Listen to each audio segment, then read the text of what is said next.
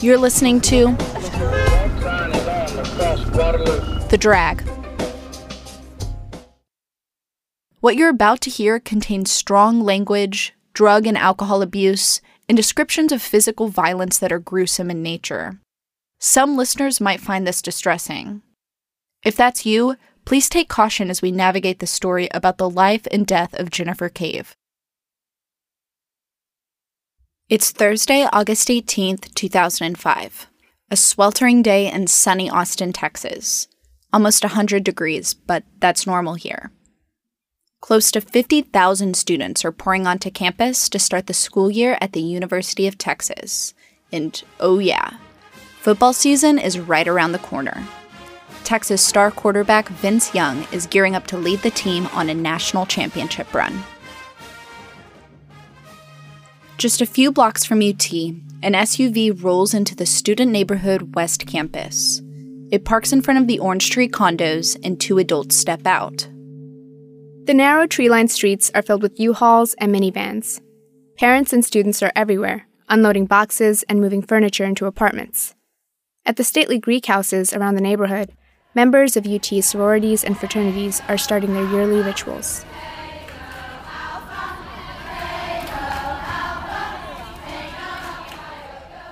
But the two parents who step out of the SUV don't have any boxes and they're not moving anyone in.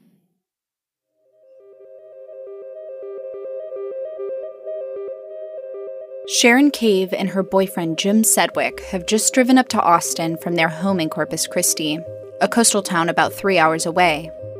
Sharon and Jim are here because Sharon's daughter Jennifer lives in Austin, and she hasn't returned any of their calls. And the day before, Sharon got a call from Jennifer's new boss at a law firm saying she didn't show up for her first day at work. Sharon's worried because this isn't like Jennifer. I mean, the minute I got the call from the law firm saying she didn't show up, I I knew something was wrong. Um, just wasn't like her to do that, especially on something she was so proud of. Jennifer is a caring, red haired 21 year old like many people her age, she's figuring out how to be a responsible adult. Her family thinks that this new job is a turning point for her. Looking around the street, Sharon and Jim spot Jennifer's car parked outside of the Orange Tree condos. But they still can't find her. Hi, I'm Haley Butler. And I'm Tanu Thomas. This is the first episode of The Orange Tree.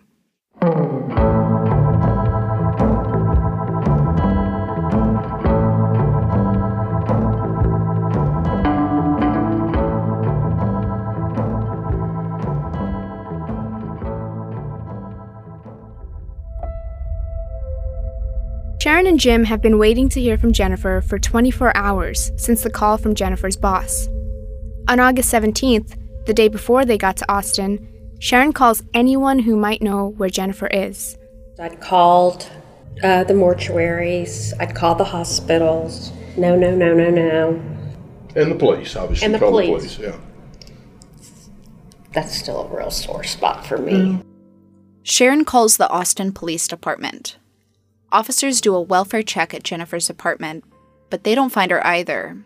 And it's too soon for them to file a missing persons report. The police did what they should have done. They, you got to be missing a while before they're going to treat you as a missing person. Especially when you're 21 years old. And there's no telling how many calls in Austin, Texas they get for I haven't heard missing from my kid persons, and I haven't heard from my kid in two days. And turns out the kid's gone to Las Vegas and just didn't tell anybody. So the the the police have to be measured in their response to those things, which they were. At the time, that was a bitter pill.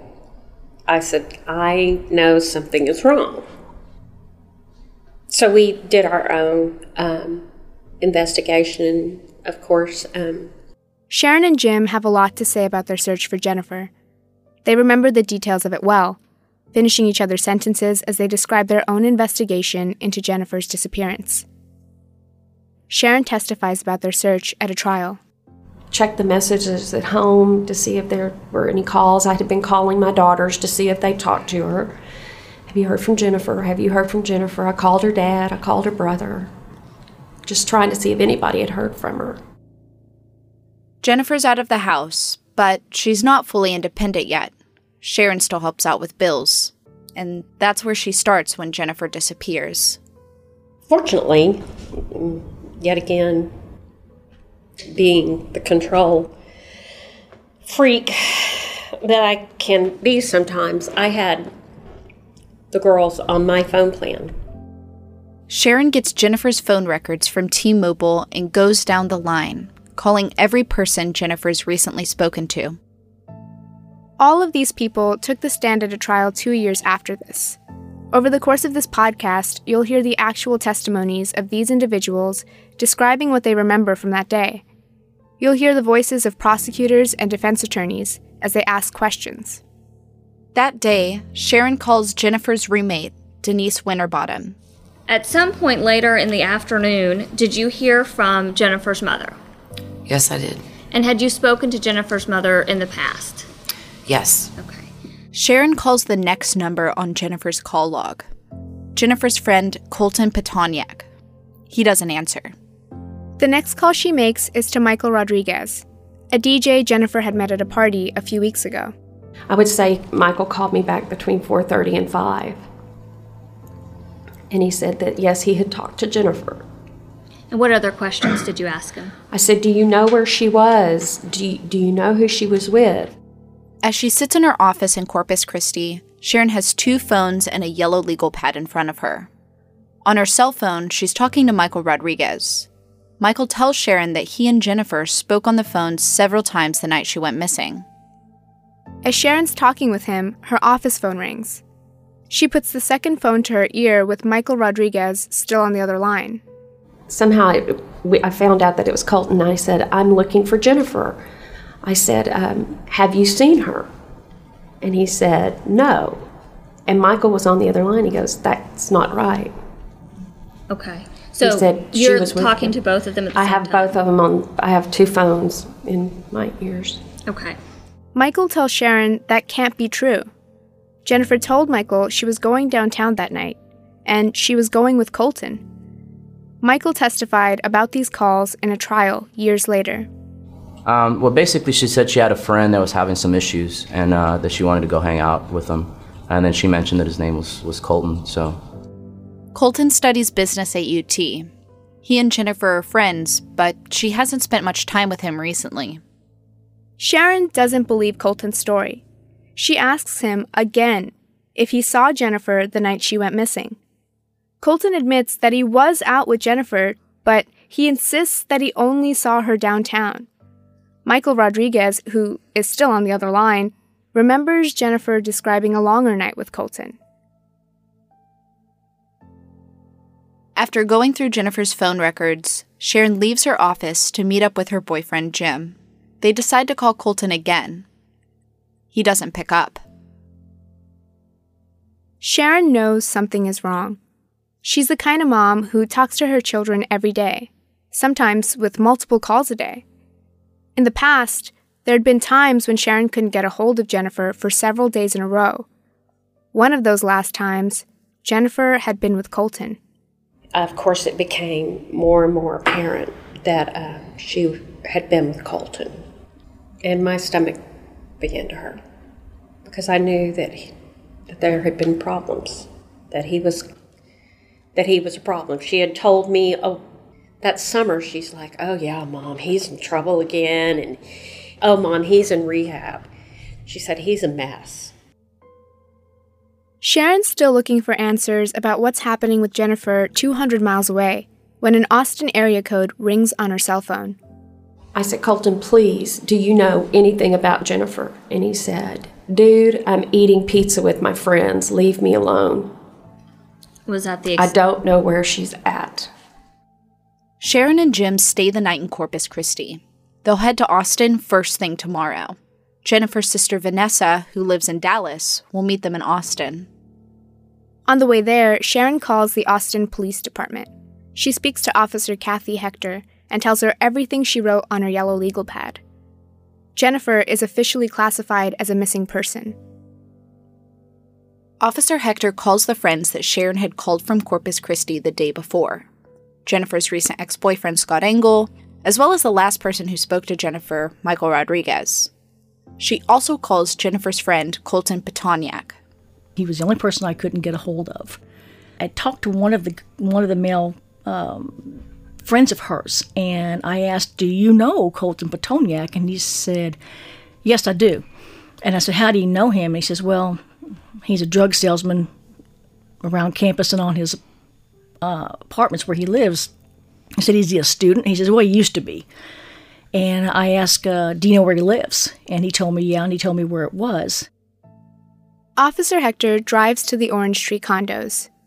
There, she finds Colton's white Toyota Avalon and Jennifer's black Saturn Ion.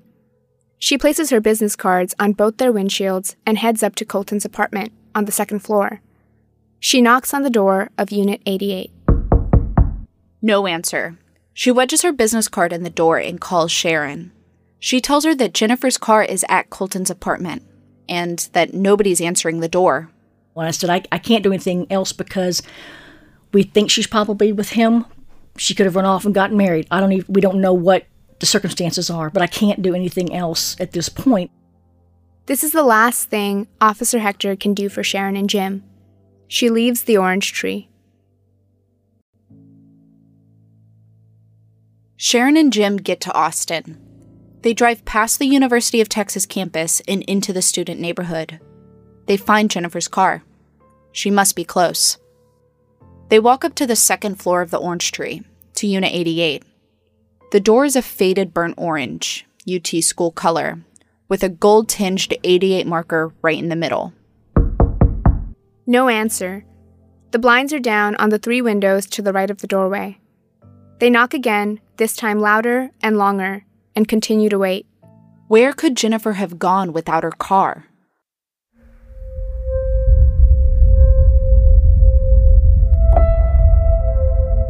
The U Hauls are pulling out, the sorority chanting has stopped, and the sun is setting.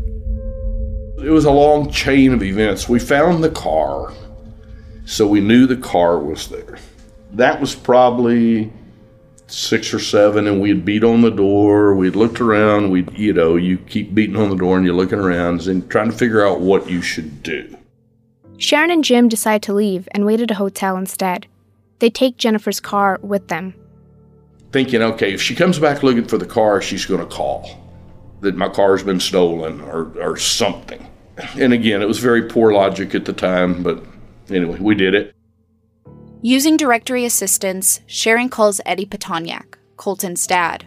She wants to know if Eddie knows where Jennifer and Colton are. Eddie and his wife are having dinner with some friends when he gets Sharon's call.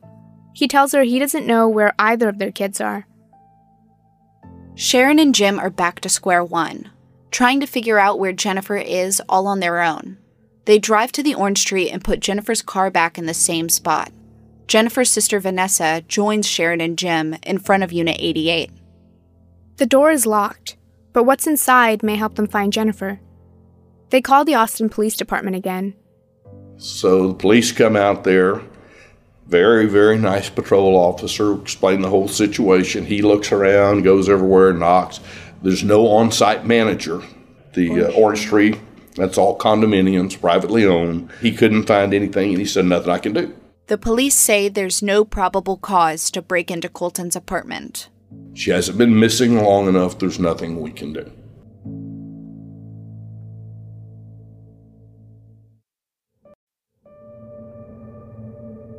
It's nighttime now, and Jennifer's family is still waiting outside of the orange door of Unit 88. Sharon notices something out of place about one of the unit's three windows. Sharon spotted this little broken piece of glass about the size of a nickel up in the corner of one of those windows. And so I had a pair of broken sunglasses in the uh, in my vehicle. So I went down there and got this piece off of a sunglass, and we were able to pick that piece of glass out of there. That eventually led to being able to get the window unlatched. That's when I went in through the window. And it was very, very dark. Had a fla- all I had was a flashlight, and I started yelling in there. It's Jim. I'm not here to hurt you. I'm looking for Jennifer. Don't shoot. Sharon and Jim are not married at this point, but he's been a father figure to Sharon's kids for years, taking them on camping trips and helping them through the challenges of becoming adults. Jim has a close bond with Jennifer. He and Sharon have been struggling to help Jennifer get on the right path. Jim calls Jennifer rudderless. Jennifer phones him frequently for life advice and direction when she feels lost. She doesn't know what she wants to do with her life or where she belongs, just that she wants to make him and Sharon proud. When she gets her new job, Jennifer calls right away to let them know that she's found her rudder. But now, Jim can't find Jennifer. So I was yelling, and you know, of course there was no response, and so stood there for a few minutes making sure that somebody wasn't going to wake up and there wasn't some response before I went over that couch, you know, into the room. Anyway, then obviously the rest wound up finding the body. Jim backs out of the apartment and blocks the door. He tells them to call 911 immediately. Jim just saw something that no parent should ever have to see. He's found Jennifer's body. And I never let, she wanted to go in, Vanessa wanted to go in, and I just said, call 911. Austin 911, Denise Police Fire or EMS. Please hurry, please hurry. Our address of the emergency? It's at Orange Tree Apartments, 25th Street. It's 20. Sir, this is 911. We have a lot of help on the way. I just need to be able to confirm if she is conscious and breathing. No, I think she's dead. Okay, so you, she is past, uh, you believe she's past doing CPR? I do. I do, and I also believe that we've got a crime scene here that I don't want to disturb. Okay.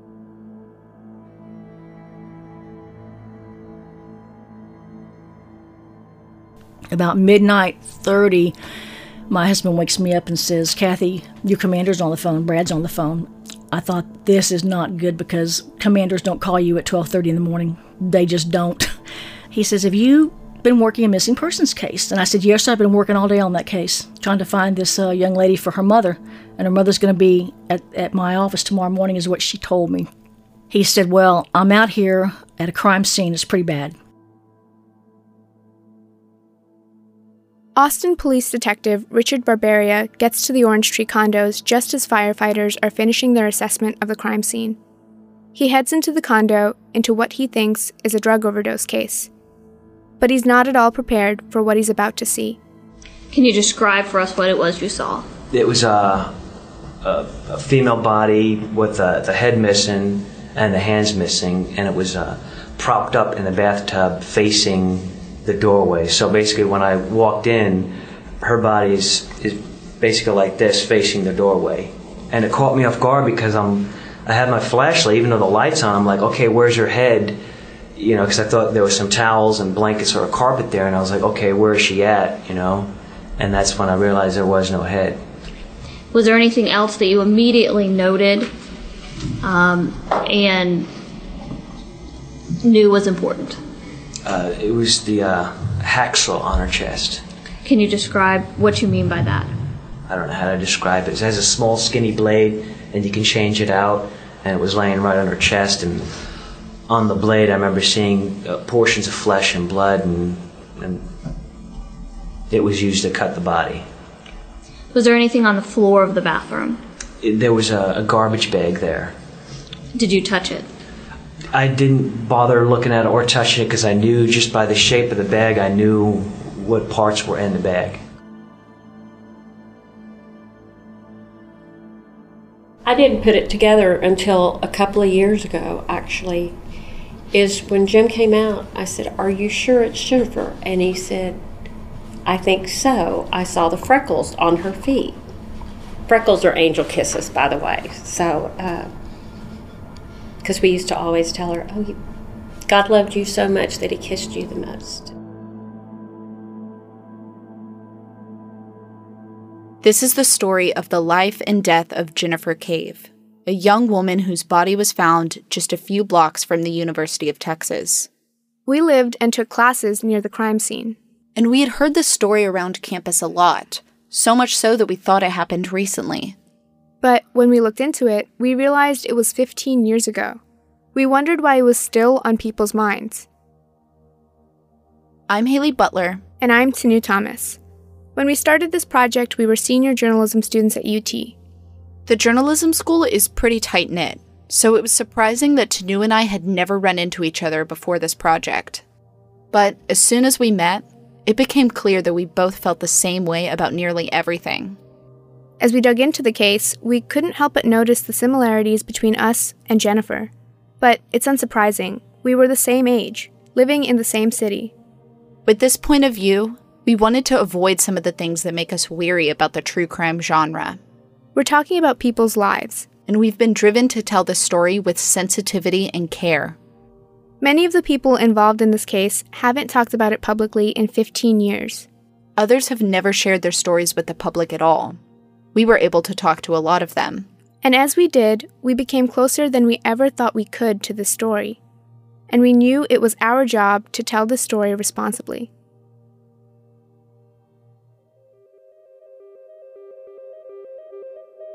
After this gruesome crime scene was discovered, Colton Pitonyak, whose apartment Jennifer's body was discovered in, was nowhere to be found. And as it turns out, he was with another UT student. A young woman who would do anything for him.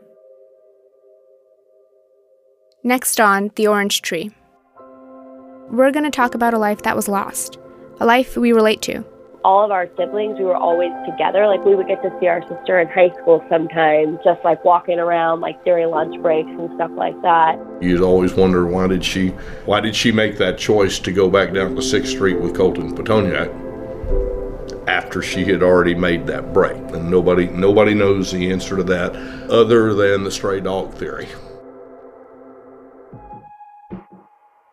The Orange Tree is a production of The Drag, an audio production house that's a part of the University of Texas at Austin School of Journalism and the Moody College of Communication. It's reported, produced, and hosted by me, Haley Butler, and me, Tanu Thomas. Our executive producer is Robert Quigley. The studio sound engineer was David Alvarez. This podcast was created in partnership with KUT, Austin's NPR station. Special thank you to KUT's Debbie Hiott, Matt Largey, and Todd Callahan for their guidance, studio space, and technical support. The podcast was fact checked by Lisa Rowe. Polavi Katamasu helped with story structure and editing. News audio tape and trial footage in several episodes were generously provided by KXAN, Austin's NBC station, and KVUE, Austin's ABC station.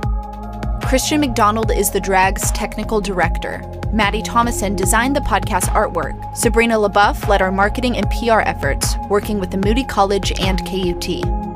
Special thanks to Kathleen McElroy, Alexis Chavez, Kelsey Whipple, Claire Boyle, and David J. Neff for their guidance and support.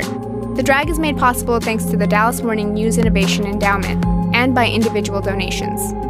Since the drag is part of the Moody College at UT, we've had the help of several students who serve as associate producers for this podcast. They include Sydney Jones, Simone Puglia, Candice Baker, Tuesday Dermagosian, Reagan Ritterbush, Alistair Talbot, Riley Miller, Meredith Palmer, Khadija Baudet, Maya Fawaz, and Michaela Mondragon.